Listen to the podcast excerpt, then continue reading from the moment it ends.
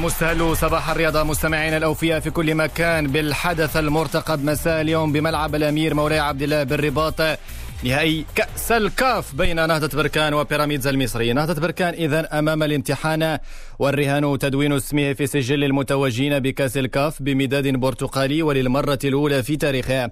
ولأن الفرص الذهبية لا تتاح دائما يتغير نهضة بركان. في ثاني نهائي على التوالي تجاوز عقبة بيراميدز المصرية وتعويض خسارة اللقب الموسم المنصرم ضد الزمالك. الفريق البركاني عد العدة وسيدخل النهائي مكتمل الصفوف والعين على استغلال خبرته القارية وتجربة العديد من أسمائه الأساسية التي صالت وجالت في مختلف ملاعب القارة السمراء. يتقدمهما الجوليادور محسن يجور.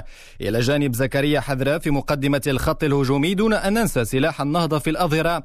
الحديث هنا عن القائد المخضرم محمد عزيز في الجهة اليسرى وعمر النمساوي يمينا.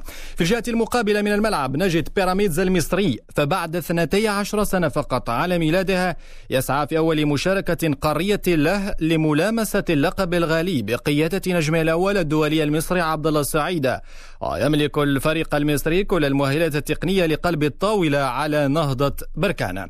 عن هذا النهائي المرتقب إذا نستمع لرئيس النهضة البركانية حكيم بن عبد الله. نعتبر كان داخل هذه النهاية هذه في الثوب ديال ديال الفريق البطل. إن شاء الله ربي يوفقنا وكما قلت ونهديو هذه الكأس هذه للبراكنة خاصة والمغاربة كافة لعبوا ماشي غير بالفريق البرتقالي لعبوا بالألوان ديال الرايه المغربية ونشرفوا بلادنا. ما غنقولوش باللي السنة الفارطة لعبنا ضد فريق الزمالك وهذه السنة ضد بيراميدز ما تستغلوا حتى شي فريق. فريق اللي خص حنا نكونوا واجدين إن شاء الله ونستغلوا جميع les détails جميع الحوايج اللي في مصلحتنا ونكونوا واقفين. donc باش نقدروا ناخذوا هذه la coupe عارفين باللي مقابلة ما غتكونش سهلة. مقابلة ما غاديش تكون في المتناول مقابلة غادي تربح ما تتلعبش ومقابلة اللي تستافد منه الجزائريات الصغيرة راه هو اللي غيفوز بها. مباراة نهضة بركان ضد بيراميدز المصري ستجرى من دون جمهور على أرضية ملعب الأمير مولاي عبد الله بالرباط بداية من الثامنة مساء بقيادة الحكم الكاميروني اليومنيون.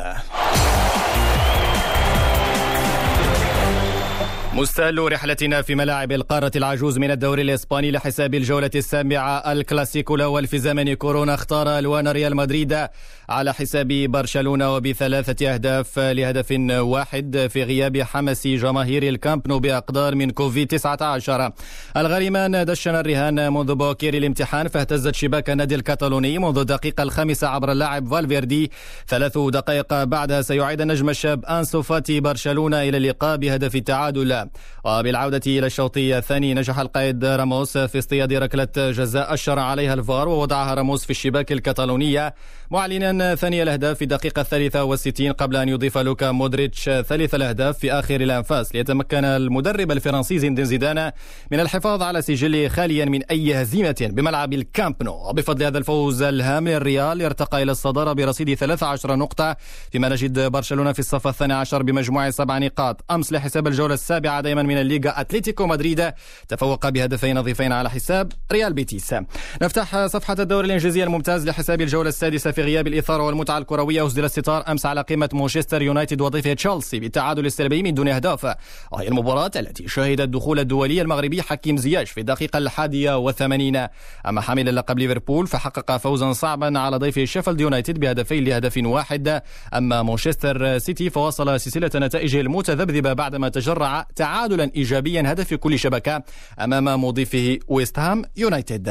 إلى الدوري الألماني اللحظة ومنافسة الجولة الخامسة حيث لا صوت يعلو فوق صوت بايرن ميونخ النادي البافاري بعد رباعية دوري الأبطال ضد أتلتيكو مدريد اكتسح أمس أينتراخت فرانكفورت بخماسية نظيفة ليقلص الفارق إلى نقطة مع المتصدر لايبزيتش المتفوق على هرتا برلين بهدفين لهدف واحد. نختم جولتنا في الملاعب الأوروبية من الدوري الهولندي وهذه النتيجة الخيالية التي كان بطلها أياكس أمستردام لحساب الجولة السادسة.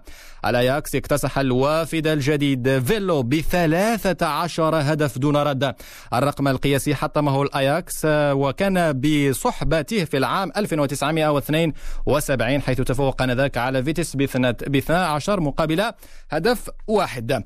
نختم صباح الرياضة برياضة الجولف ومنافسات Zozo Championship ضمن سلسلة PGA Tour حيث شد الصراع أمس بين أسماء المقدمة لحساب الجولة الثالثة ما قبل الأخيرة. خلالها تصدر الأمريكي جاستن توماس الترتيب العام بمجموع 19 ضربة تحت المعدل متقدما بفارق ضربة واحدة عن الإسباني جون رام. أما حامل اللقب تايجر وودز فنجده في الصف الثامن والستين بمجموع ثلاث ضربات تحت المعدل. اليوم تختتم المنافسات فمن يتوج يا ترى ببطولة Zozo Championship.